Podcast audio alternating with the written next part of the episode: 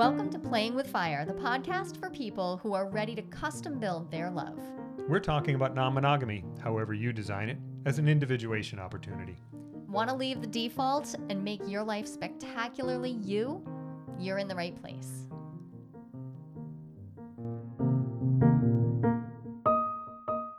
Hey there. Hey, So, we're recording an episode today that we've been wanting to release for a while, but it had to wait. It had to wait because the person that I talked to is in high demand. This interview was done with Jessica Fern, who wrote Polysecure. So that's exciting. It is. So it's exciting for me for a few reasons. One, I mean, Jessica is an amazing human being. She's a lovely person. Also, she's written a book that's had a really big impact on the non monogamy world. So, yay, I love that. And because attachment theory, while it is not the only theory that I work from, it is I mean, it it comes out of the psychodynamic world, right? So it fits in to all of the theories that I like to apply in my own life and in my clients' um, experiences. It fits right in, and I'm excited, and I can't wait to play the interview. So we're not going to talk about this No. too long, but I did want to preface just a little bit and say this isn't a like this isn't an interview about a what's Jessica what's attachment theory that's not where I started because well she's written a lot about that she's talked a lot about that go get the book if you haven't read the Go book get the book. This is an interview. and also because attachment theory, I think more and more of us, we understand the basics of it. Like you can learn the basics of it from reading a few charts and getting some some Instagram information. so I know that most of you have probably already categorized yourself to some degree uh, along the the the quadrants. Um, are you more anxious? Are you more avoidant? Um, are you do you have secure attachment or do you have earned secure attachment? There are all these things that we can talk about. Now you have identified yourself as being primarily Avoidant. yeah. And if you were to talk about how your avoidance shows up in non-monogamy, what would you say is one of the things that it like one of the ways it disrupts your experience? Well, it just um, by by encouraging me not to connect to partners or people who might be partners, like to, to isolate myself essentially by avoiding. Right. So sometimes people talk about um, attachment styles and non monogamy, and they only focus on how it interferes with the coupling. Like how, like you and I might struggle in our coupled non-monogamy, right? Like, Sure, like here we are a couple, and then there's other people.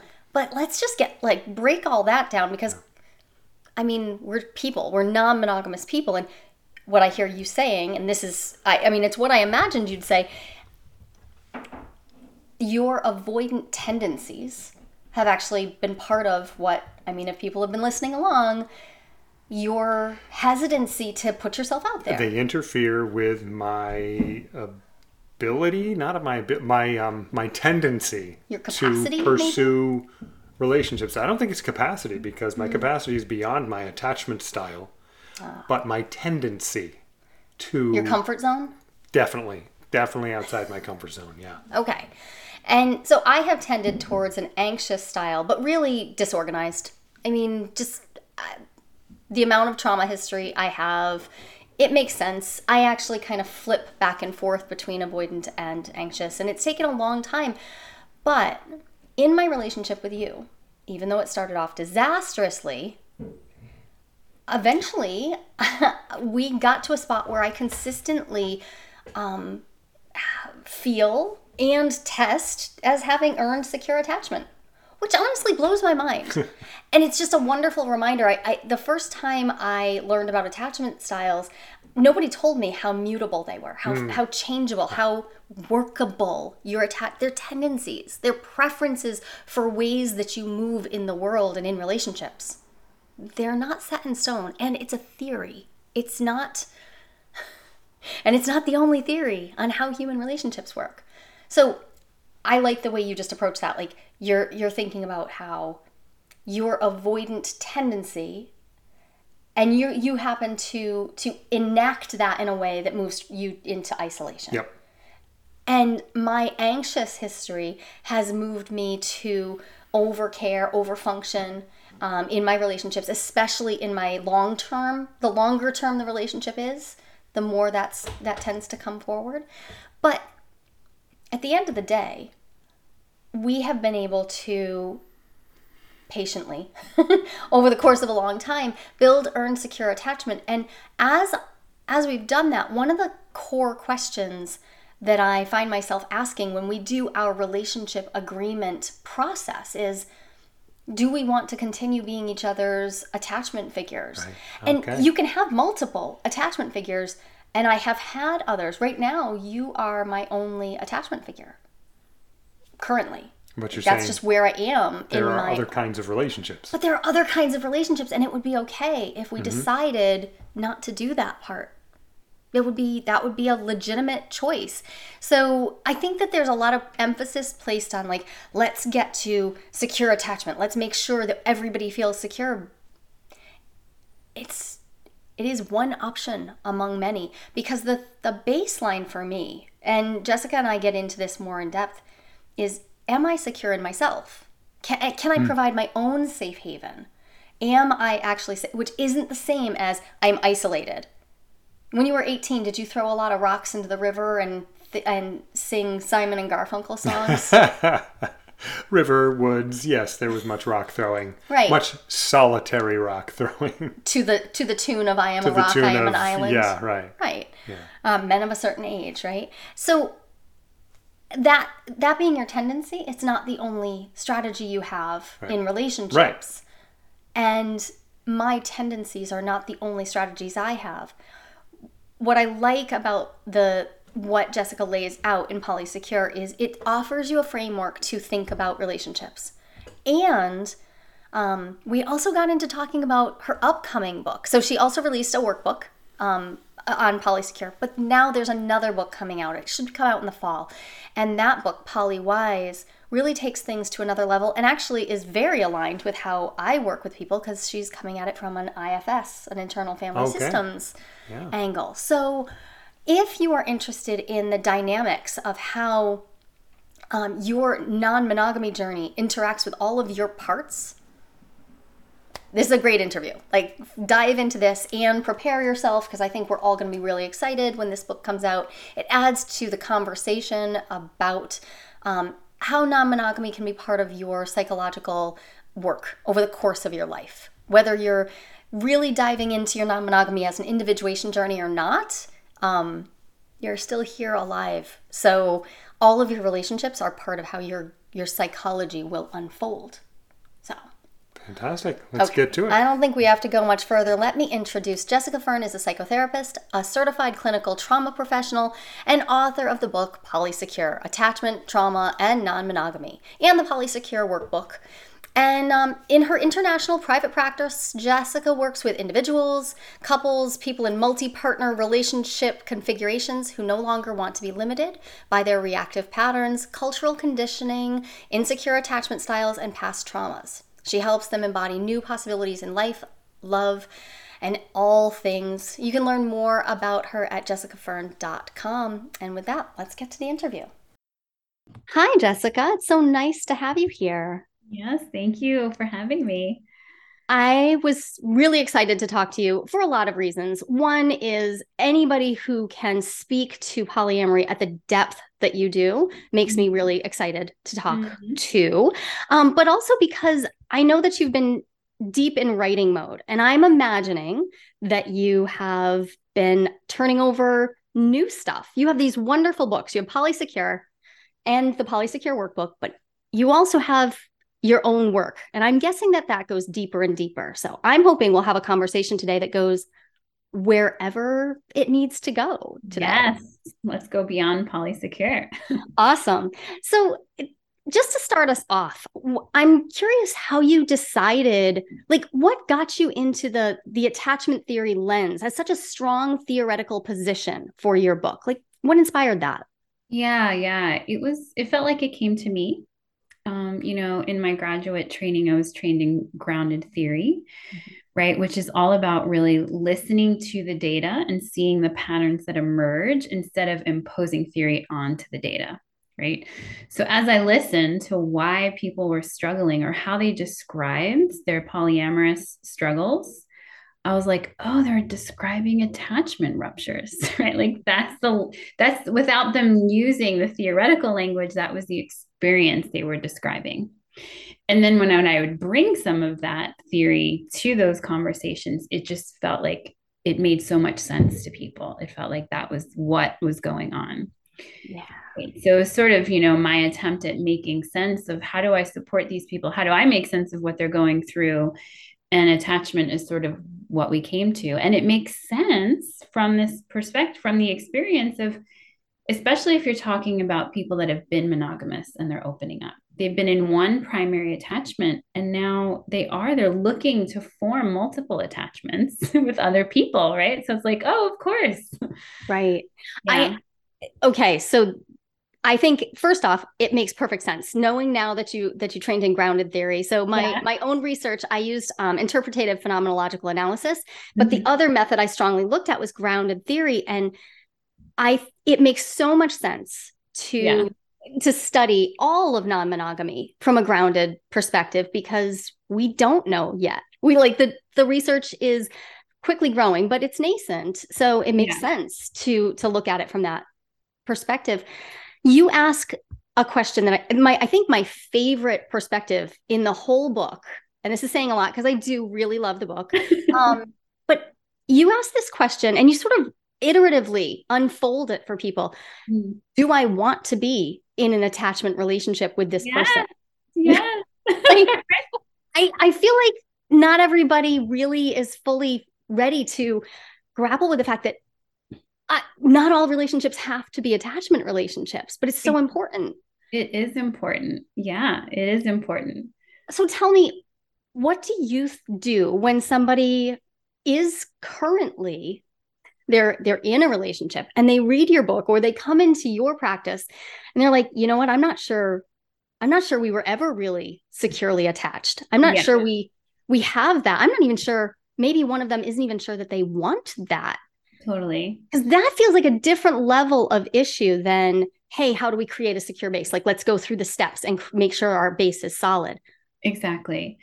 Right. If both partners or all partners, if it's multiple partners, want to have an attachment based relationship, great. right. I mean, in some ways, that's it makes it so much easier because it's like, okay, here's some steps, here's some things to try. Right.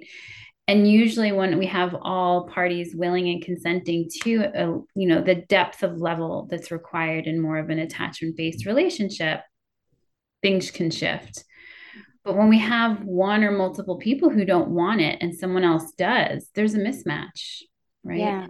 And it's okay that there's a mismatch. I think that's the beauty of non-monogamy is we don't all have to want the same thing, you know? Yeah.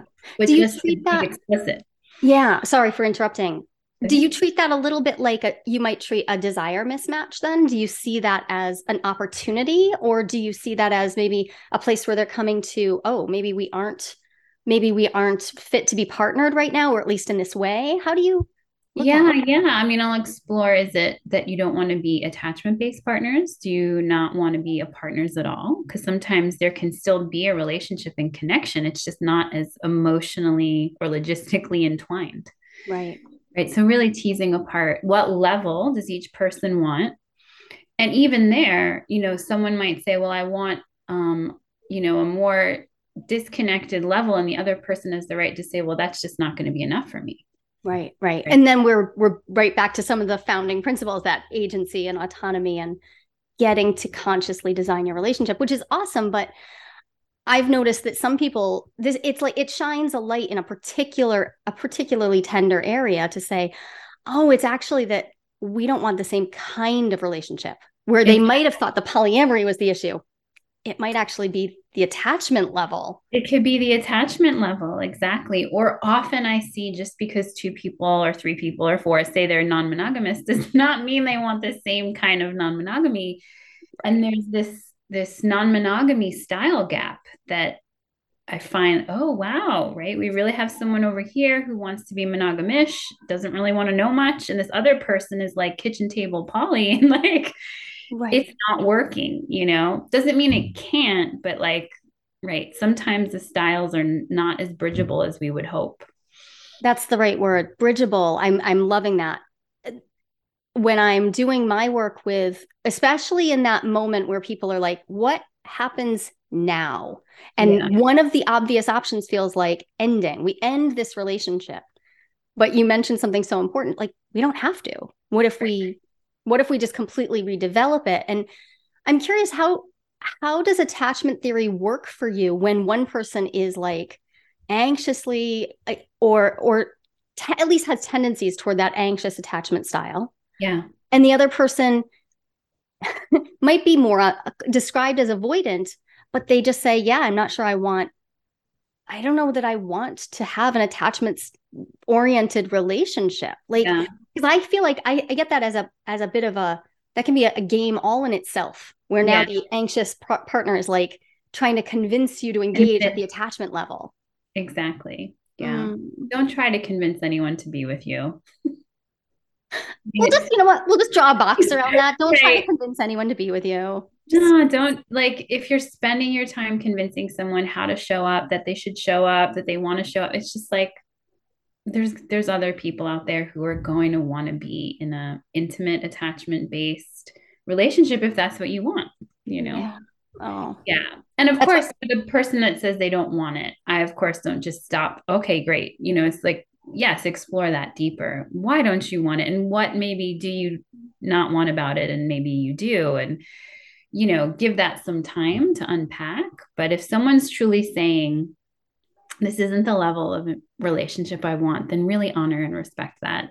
Right. So there i'm hearing like there's a there's a maybe a, a cooling off period where we mm-hmm. learn about attachment theory and, and try to understand it and we can we can start to cram people into boxes pretty hard. Yeah. and, and at that point i find sometimes people are just trying so hard to have that attachment based relationship that they forget that they can reimagine. And maybe this isn't their attachment figure in their adulthood perhaps we go a whole other way with this maybe we enter into some other totally alignment. yeah, yeah which is yeah. beautiful and sometimes even with the same two people it's really about timing you know yeah. like like you take a break or a pause and a year later like you're now more in a compatible place you know oh. so it's yeah mm, that actually just really hit for me like oh mm. yeah revisiting that revisiting yeah. Which is all about ending well which is one of the things that having a discussion like this can get you like yeah. the why behind choosing to end or take a pause or is so important. If you can establish the why, then it stops being a personal attack and now there's exactly. more potential. Yeah. Exactly. Okay. So I was talking with a group. Um, in my groups, everybody loves your book. I, I've never had anybody not say, like, oh yeah, that was one of the top three books I had to read. And um there was a question that surfaced that I thought was really, really interesting because I I kind of I think you might get pigeonholed a little bit too, which is into like Jessica Fern and attachment theory. Right. Um, they were just curious what other theories you might hold alongside that. What else do you like to bring into your own, yeah. your own relationships or your own practice? Totally great question. Well, and in the book, people might not be registering it, but I mean, I'm using a lot of narrative therapy and I do name narrative therapy, right? So that's one of my loves, but really IFS, internal family systems, is an enormous love of mine. And in my next book, I sort of get into when some like troubleshooting when you have someone who is struggling with do they want to do non-monogamy or not? And one of the whole things i go through is like which parts of you don't want to do non-monogamy? To explore this at a parts level and it's incredible. I mean, sometimes it's five, six, eight parts that are protesting non-monogamy. you know, like I mean, I've really seen, you know, like wow. And when people do more IFS-based work, they can then at least decide, okay, the self does not want to do non-monogamy which is very different than my reactive wounded parts or protector parts you know protesting this.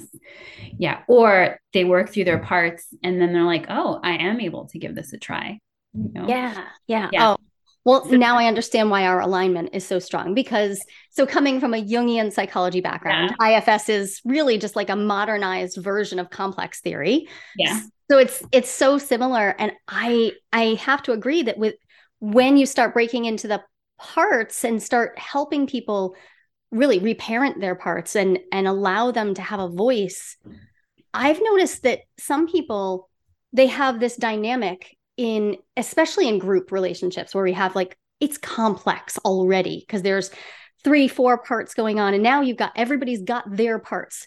Now we're talking about like campfire situation here. You've got 20 different um 20 different entities have sort of entered the chat. It's a it's a beautiful theoretical perspective from my position but i know sometimes people find it disorienting to be like what do you mean i have all like all of this going on in me? Why can't I just be one thing? Do you yeah. do you balance that some with the with the narrative therapy like and just allowing the narrative work to just ground them in what their story is now?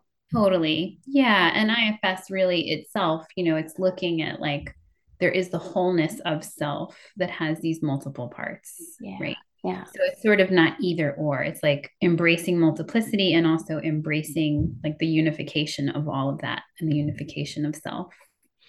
I'm super excited. I'm even more excited to see your new book yeah. come out now because I, I do. I feel like there's it's it's as though Polysecure brought us brought us all to a place where we yeah. wanted to have this conversation. And now there's there's more to be had because once you start creating that secure base, do you find that people struggle to maintain it over time? Because i'm i'm seeing some it's like like we're willing to put the work in up front like yeah. let's develop that secure base but then but yeah. then there's life yeah and, and i'm not sure that's much different from monogamy or non-monogamy. I mean that's sort of a main complaint too in long-term monogamous relationships is sort of like oh right everyone put their best foot forward like when the right. hormones are strong right? And now that we've sealed the deal with whatever form that is of structure you know um we get complacent we take each other for granted we don't try in the same way you know but yes, then in non monogamy, there's other layers of we're having new relationship energy with other people. And then our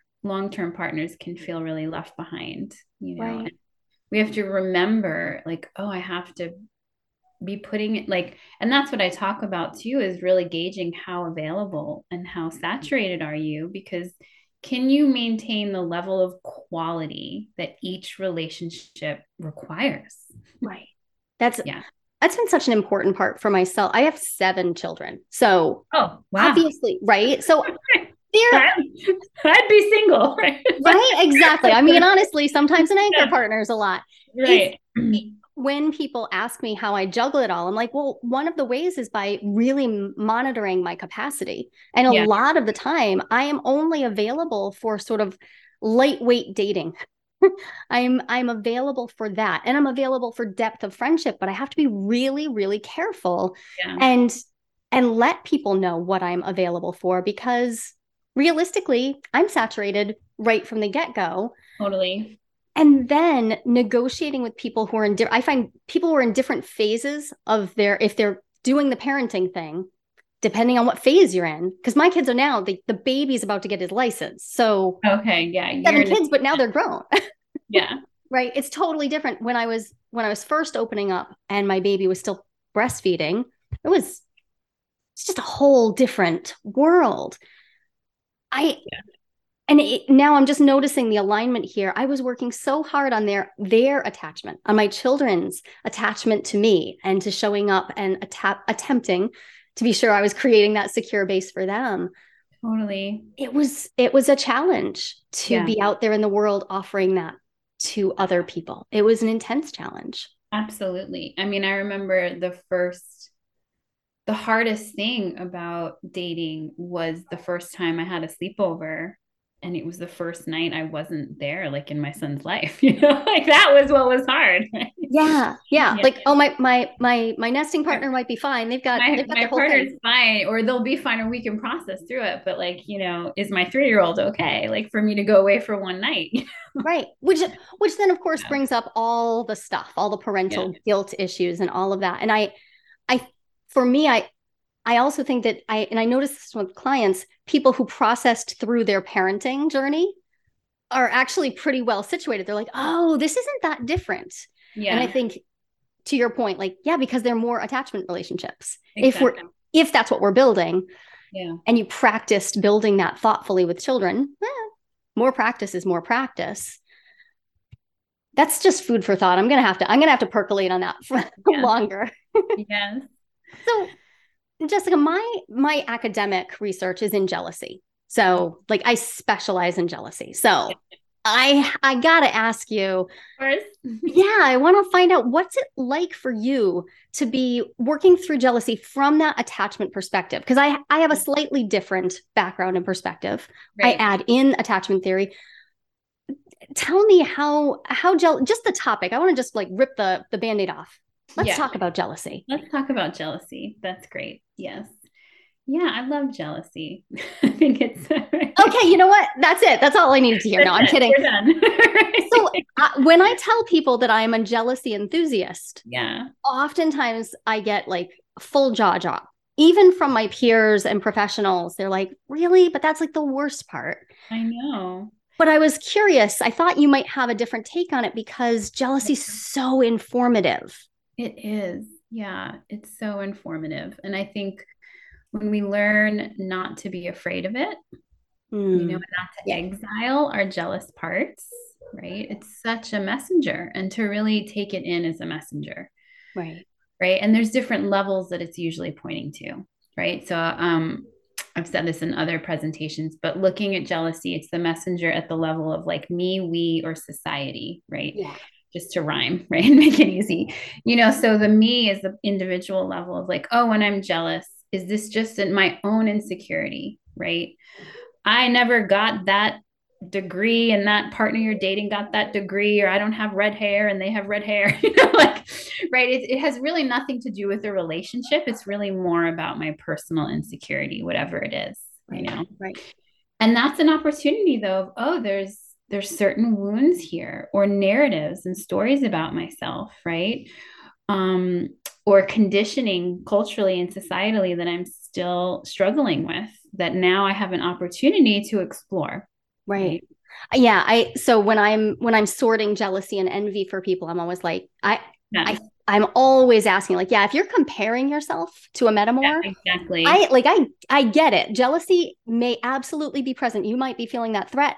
But if you're comparing yourself directly to a metamor, you got envy just mixed all in there. And now it's so hard to take them apart. yeah Even though envy has its own wisdom and its own way of instructing us Yeah. like where the wound is or where we might just need to do some deep um like reckoning with do I even want that or have I been conditioned to want it? Right. Yeah. But Right. sorting them apart cuz I notice so many people like they just they they turn their attention to their metamor instead of focusing on the relationship that Yeah. they're in, especially if they have a parallel polyam- polyamory situation going on. They're like it's just easy. It's easier, I think, to imagine. Oh, this is a terrible sentence. I'm going to say it anyways. It's easier to imagine my own unlovableness or unwantableness than to actually stay with my feelings of threat and having to negotiate that with you. Like if I'm used to discounting myself or thinking I'm less than, it's sort of comforting in a way. Yeah. No, I think you're absolutely right. Like, as strange as it sounds, sometimes it's easier for people to go the shame route and like the lack of self worth route than to actually address or face or like go into the relational realm. Right. Yeah. We have this beautiful opportunity in that moment to to both and the situation. Like Exactly. Exactly. yeah, like and that's one of the problems you see is that you know people go too quickly sometimes to just blaming actually like oh you're jealous it's your shit go deal with it alone yeah. it's like wait wait wait jealousy is a social emotion right it's not an individual like experience right and so often it needs to be tended to and cared for relationally Right. I'm seeing that in communities too. Like there's there's this some some whole like local communities or even online communities that have bonded and they have a nice there's a, like a firm mm. structure holding them together. Some of them have sort of outcast jealousy. Like we, Yeah. we just we're just gonna we're gonna disown it, which we know what happens to those parts. Right. We disown them and I always say I'm like, it's like holding a beach ball underwater. It's gonna Yeah. pop back up. We just don't know where. But then there are others who really have moved toward like incorporating talk about jealousy. I feel like that's where the the growing edge is. If we if we talk about jealousy as a as a social emotion, as a an opportunity to know each other better, Yeah, exactly. it's it's not just the the any dyadic con- connection that can get better, but the whole community can become more supportive. Totally. It's Yeah. not simple though, because I and I I literally had somebody just yesterday say that they went to a metamor, they were having all kinds of feelings, and they thought, okay, I'm just going to address this head on. They showed up and they said, so here's what I'm feeling, and the instant response was, that's that's a you problem. I don't want to take care of you. Mm. And when when they relayed this to me, I got the I had a full body reaction of like, oh, that's that doesn't feel friendly to me. And this is where I like I feel like we're we've gotten so crisp on let's set boundaries that Totally. We we then miss the relationship. right Right. which doesn't have to be that romantic connection like Right. we're in community it's yeah, so exactly Mm. right. Yeah, even just to say thank you for sharing. What are you hoping that I will do in response? You know, like even that is a relational stance. So instead of, oop, that just sounds like your shit, go away, basically. Yeah. Right. Yeah. There, and when I was researching jealousy, one of the things that hid in the corner of almost every single interview I've done is there's like shame hiding behind all of the other emotions. There's lots of emotions that come with it. And then there's shame. And the more intensely involved in a non monogamous community people were, the louder that shame was for many of them because they had they had like drawn a box around jealousy and said i i should get over this or it should reduce i should not have to deal with it for at the same intensity Yeah, exactly. good great big exactly. Yeah, exactly. Right. You know, that the idea that um, you're good or bad at polyamory. And, Right. and that has to do with how much jealousy you do or don't have. And that's just a myth. Yeah. right Yeah. so so then let's look at that from an attachment lens Mhm. I I, think there's there's something sort of convenient going on when we look at jealousy through the attachment lens, right? Because you have on the one hand, we have people who are anxious tendency, they know that and they're like, yeah, jealousy comes up for me. Yeah. And then we have folks who are more avoidant. And I have a large number of them who've passed through my doors and they're certain they don't feel jealous. They they never they've never felt jealous. But when we when we look at their attachment tendencies, we see this like deep avoidance and disconnection. Yeah. And I'm always suspicious there. And I, suspicious in a good way though. It feels like this is their growing edge to me. Yeah. Yeah. Exactly. Are you because their growing edge for someone that's in the avoidant dismissive style, the growing edge is allowing your longing for the other. Mm. Right. You can't, you're right. You can't feel jealousy until you admit I have a longing for the other. Right. And then, right. So it's almost like jealousy would come down the road of that allowance of Yeah. I want the other. I even need the other. Right. right needing Yeah, Yeah. needing it's huge, right? To allow oneself to be that vulnerable, to long. So that's what the avoidant dismissive style, that's their growth, you know. And what I see is two things. Once they, you know, grow into that space, jealousy then shows up Mhm. and it feels really healthy. It's like, oh, this is a good sign, you know. I also see like just wait. like anyone who has said that I've ever known who said they've never been jealous or rarely do, it's like just wait and the right situation eventually comes along and there's some jealousy, you know. Right. I always say, well, you're not dead yet. So there's Right, still time. exactly. Don't worry, you'll get to it. It's fine. Exactly. Yeah. Just like all other emotions. I mean, I'm on a bit of a mission with jealousy because I really think it has it's been cast aside the same way anger was for a period of time. Like let's just like, you know, no 1950s housewife was supposed to experience anger. Exactly. That didn't go well. Right. Exactly. yeah. And and how beautiful that this particular relationship style invites jealousy through the door and just Yeah. says, well, it's likely to come up, if not in you, in your partners. That's the other place that I see people struggle. That difference. Like, if Right. I'm not experiencing it. What if somebody else is? Totally. And I think maybe the important distinction for people to have is like there's nothing wrong with your jealousy. And there's a difference between experiencing and feeling jealousy and acting out of jealousy. Right. And that is what we want to prevent. Right. Don't be acting out of your jealousy and reacting on to partners and metamors in harmful ways. Yeah. Right. And I think that's what's hard. People have conflated those two. So just, you know, the reaction is bad. Therefore, the feeling must be bad too. Right. Yeah. Yeah. When you imagine that the size of the reaction, even though in my research, like jealousy is it's spotted so early. We can spot it at five, six months old. So of course the reaction is going to feel outsized. Yeah. But then now we're adults. We have the capacity to hold a big emotion. But something else that's interesting is r- it is rare for me to come across somebody who says that they were taught anything about dealing with jealousy at all. Yeah. fact, it's only happened one time. Thousands of conversations. One time somebody said, Oh, yeah, I remember like learning about how to deal with jealousy. I mean, I think it'll be different in the next generation of children, but we're talking about emotions differently, which is awesome. But mm-hmm. there's another aspect of jealousy that I'd like to touch on. And I'm curious what you think about it. There's there are these different ways that jealousy comes up for people who are practicing polyamory. And one of them I've heard called justice jealousy. Right. That's my term. That's Yeah. your term, right? Yeah. Okay. So tell tell me more about how you spotted justice jealousy and because Yes. this isn't in my research at all. So I want to hear Awesome. direct from the source. Yes. And so in my next book, I we go into this story of this, of when I discovered it. Because the next book I co-write, I co-wrote with David Cooley, who we've been different iterations of different kind of partnerships for 20 years. And we were married and we were opening up. And you know, so justice jealousy is when you're in a partnership and you come to accept there's just certain things I'm not going to get from my partner. And you accept though, because it's just kind of not who they are.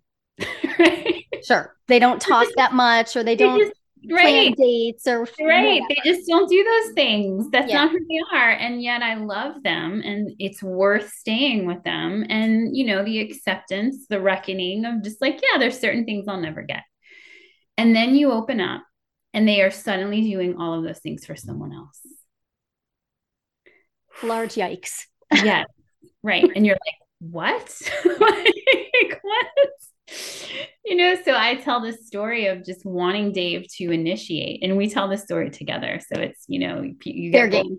right? It's fair game of really wanting him to initiate more like date nights. And I'm just like, I don't even, you, we don't even have to spend money. It can be a picnic on the beach, like, you know, but just you plan an experience for me, like how meaningful that would be and how frequently I was in that role. And then just, you know, okay, that's not what Dave's good at. He's great at other things. I'm just not going to get that. And then we open up and he realizes, like, oh, I'm not going to get any partners unless I initiate experiences, right?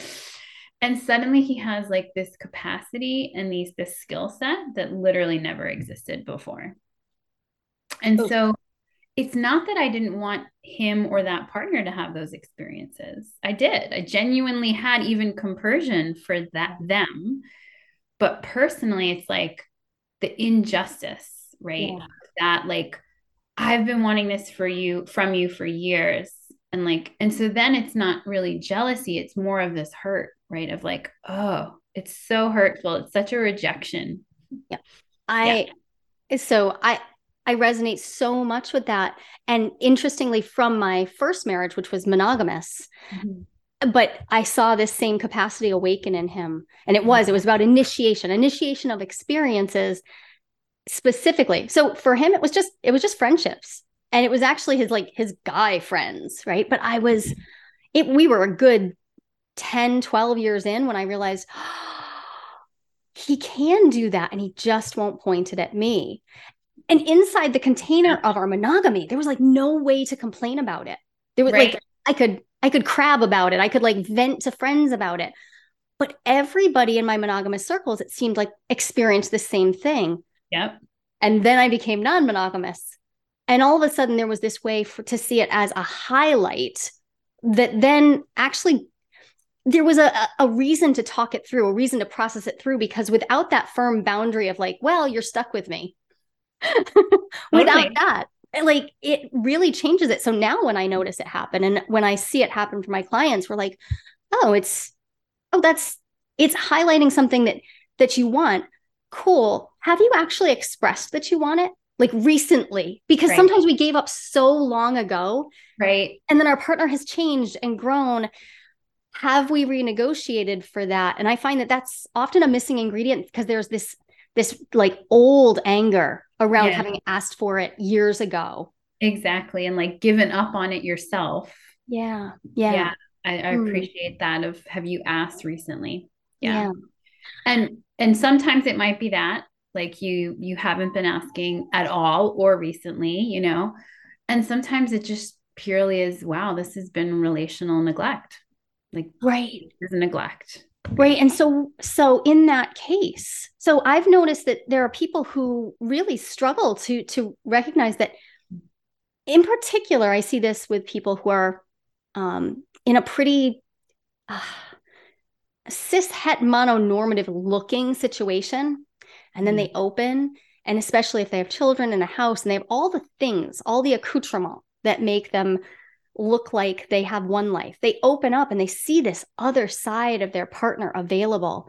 The wound is deep but then the walking back into Yeah. it is also really intense. And one of the one of the resounding complaints has been from the partner who wasn't providing that stuff whatever it was let's say the initiation was that that wasn't that wasn't part of the deal like yeah we we mm-hmm. had our arrangement. I don't want to change our arrangement which of course now they've entered a i mean Right. all relationships are negotiable.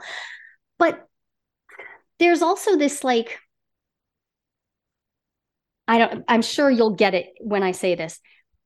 If it was part the partner who is complaining who mm-hmm. initiated opening up I find that the partner who's like been exposed for having these new qualities is often now like, well, you wanted to open up.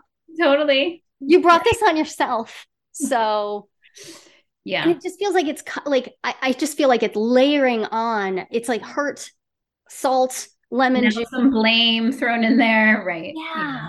Right. So I think of this hot potato we're tossing back and forth, like, oh, it's this is your fault. No, no, no, it's my fault. Like, and we're back and forth. Is there something that you recommend people do to like to stop that that intense trajectory when you see it? Yeah, that's a great question. Yeah, I mean, it, it's just initially calling out like blame's not going to get us anywhere. I mean, it's just going to dig you further and further into a hole or further, further apart, you know? Yeah. And so, and really having to say, okay, we can argue about what the relationship was and what the agreements were of all these time years that you were together. Like, okay, here, what are you wanting now? You know? Yeah. and it's and and is it compatible now you know and Great this is what is hard about opening up is is you start to have people who are willing to give you things you haven't gotten maybe ever or in years and it can become a game changing situation Right. you And now we have to get real about the fact that it was an illusion.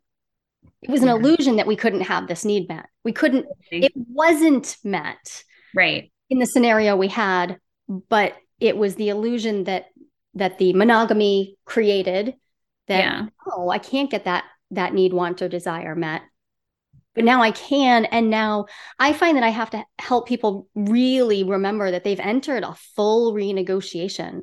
Like, we- exactly we really have to give it space and time. Like, I don't let people work with me for less than a year because I'm like, we need time to like air this out. And yeah it's just such a, there will be all these layers. Yeah, mm-hmm. exactly. And so it is, it's sort of having hard conversations of like, do you want to be with this person today, who they are, Who they are now. Who they are now? And, you know, if your partner is saying to you that they need certain things from you, like just like lowering the defenses, is are those things you actually want to give? Are they things you're capable of giving? Right. I see certainly plenty of people were like, oh, I could. I just don't want to because now I'm mad. And now we're locked. And, And resentment and posturing, right? Yep. Exactly. And now we might as well head toward Gottman's route and be like, oh, now we've got contempt in the room. Now we've got, you know, we're in the same position. It doesn't really matter which relationship structure we've aligned with. Yeah. The ending point could be that we we just won't unpack the resentment and the contempt and the discomfort of, hey, this is a change. Yeah. Oh, okay. Yeah. I mean, it's funny. You're you're making me reminding me like for some people, the stigma of opening up is still less than the stigma of divorce. Right. I you know? I see that, especially as more conservative Yeah. um, circles are are opening up. I live in a I live in a red dot in a blue state. Mm-hmm. More people who would typically be more conservative, more religious, and more yeah, they're like they would not. Divorce is not an option. Right. Opening can be negotiated. I've actually worked with several people who are like, actually, if I look to my biblical texts, I can find like this is fine. I can make space for opening. Oh wow. But yeah. divorce feels very yeah. like they really don't want that but it puts them in in that same tough position of yeah but do i want to be married to someone who is st- locked in like we're locked horns in this b- battle of animosity and no matter where else i'm getting my needs met do i want that to be my day to day as well totally. Yeah. Mm.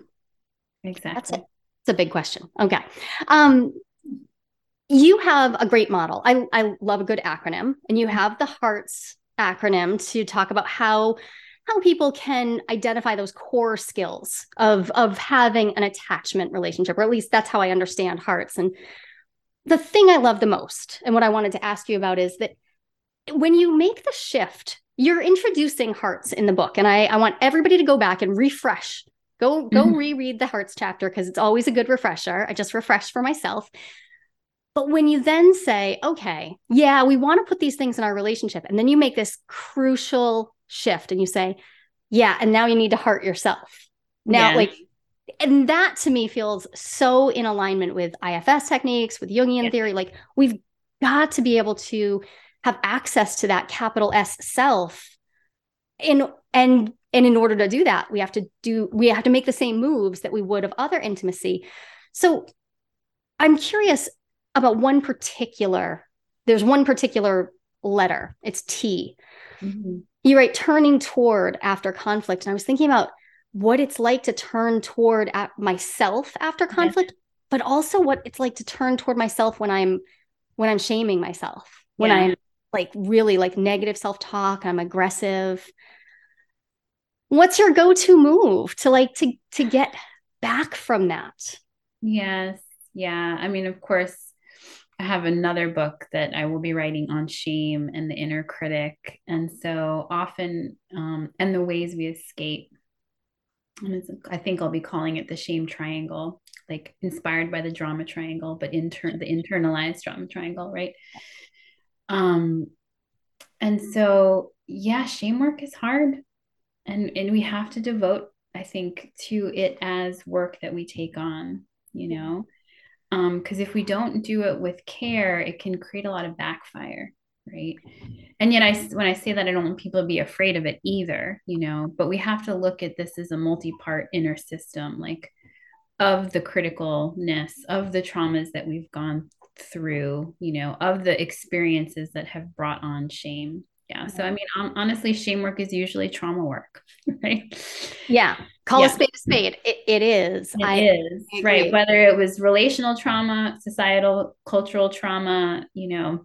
Right. And I even, I mean, I, my own take on it is I can create my own trauma Yeah. inside. Like I, I am, st- we're complicated creatures. capable of self harm, right? Right. I can absolutely be caught in my own web of this part of me is harming this other part, especially a young part that doesn't have doesn't have a good defense system. And Mhm. that's that can become incredibly tangled. Like now who, who's hurting me? It's so easy to project that out onto a partner. Yeah. And at that point, I mean, it is, it's really deep work. Obviously, if if this is resonating, it's time, it's time to look for your to look for your helpers. It's- yeah. It's yeah. And I feel like shame is shame work is some of the deepest, like it's usually the bottom of a lot of the work. Yeah. Right. yeah. Mm. Yeah. The wounds that created the shame, the shame that is been a byproduct of certain experiences. Yeah.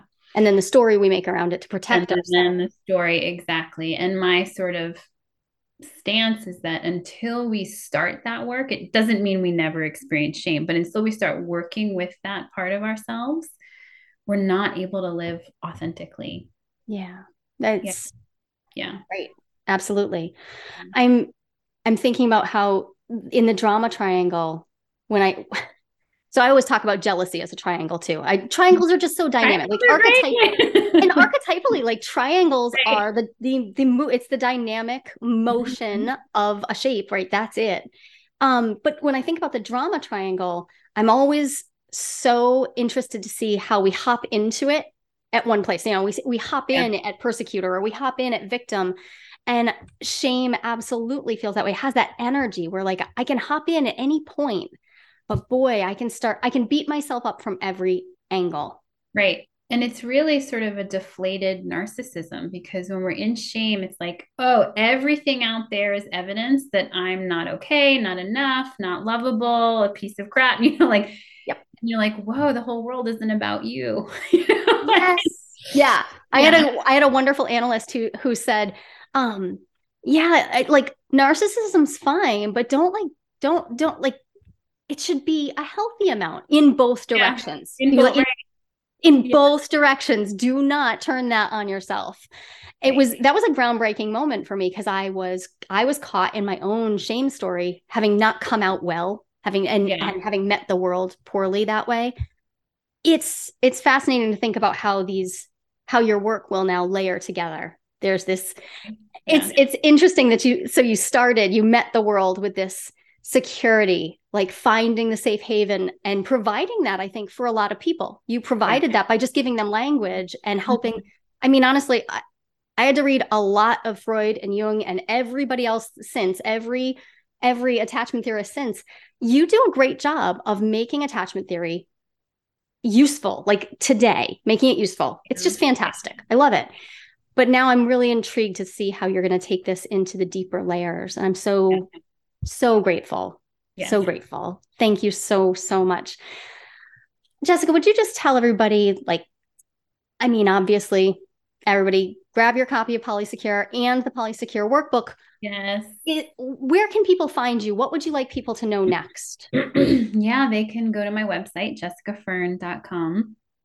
I'm not big on social media, but I'll send out newsletters if like events are coming up or things like that, or if I have different kind of offerings. Um, that I'm doing. So that's the best way to stay in touch, Awesome. you know. Awesome. Um, yeah, and then hopefully by the fall, Polywise will be coming out, and that is sort of you know the next wave of of what my offering for non-monogamy. Yeah. Wonderful. I well, I'm thrilled and thank you for sharing a little bit about where the work's headed. I think Yeah. it's really exciting and I think I know my listeners they're they intentionally are using non-monogamy as part of their individuation path. Yeah. Like There's that's a what whole chapter on on codependency and individuation in the next Yeah, it's like like that's what we want. So Yeah. thank you for for moving the needle, for taking this conversation deeper. I, I just appreciate it so much. And thank you for joining me today. yes, thank you. It's wonderful talking with you. There's no one right way to design your relationship. And lots of people, actually about 25%, according to a recent national survey, are interested in some type of open relationship. But how do you know if you are ready to open up happily? Not everyone is, and that's no problem. I've got a 60 second quiz that will give you the answer. And even better, you'll walk away with your next step, whether you're good to go or not so much when it comes to opening up. And this is no BuzzFeed nonsense. I personally designed this quiz from my years of academic research. Go to joliquiz.com. That's J O L I Q U I Z.com and find out if you're ready to open up happily and what to do if you are or if you're not.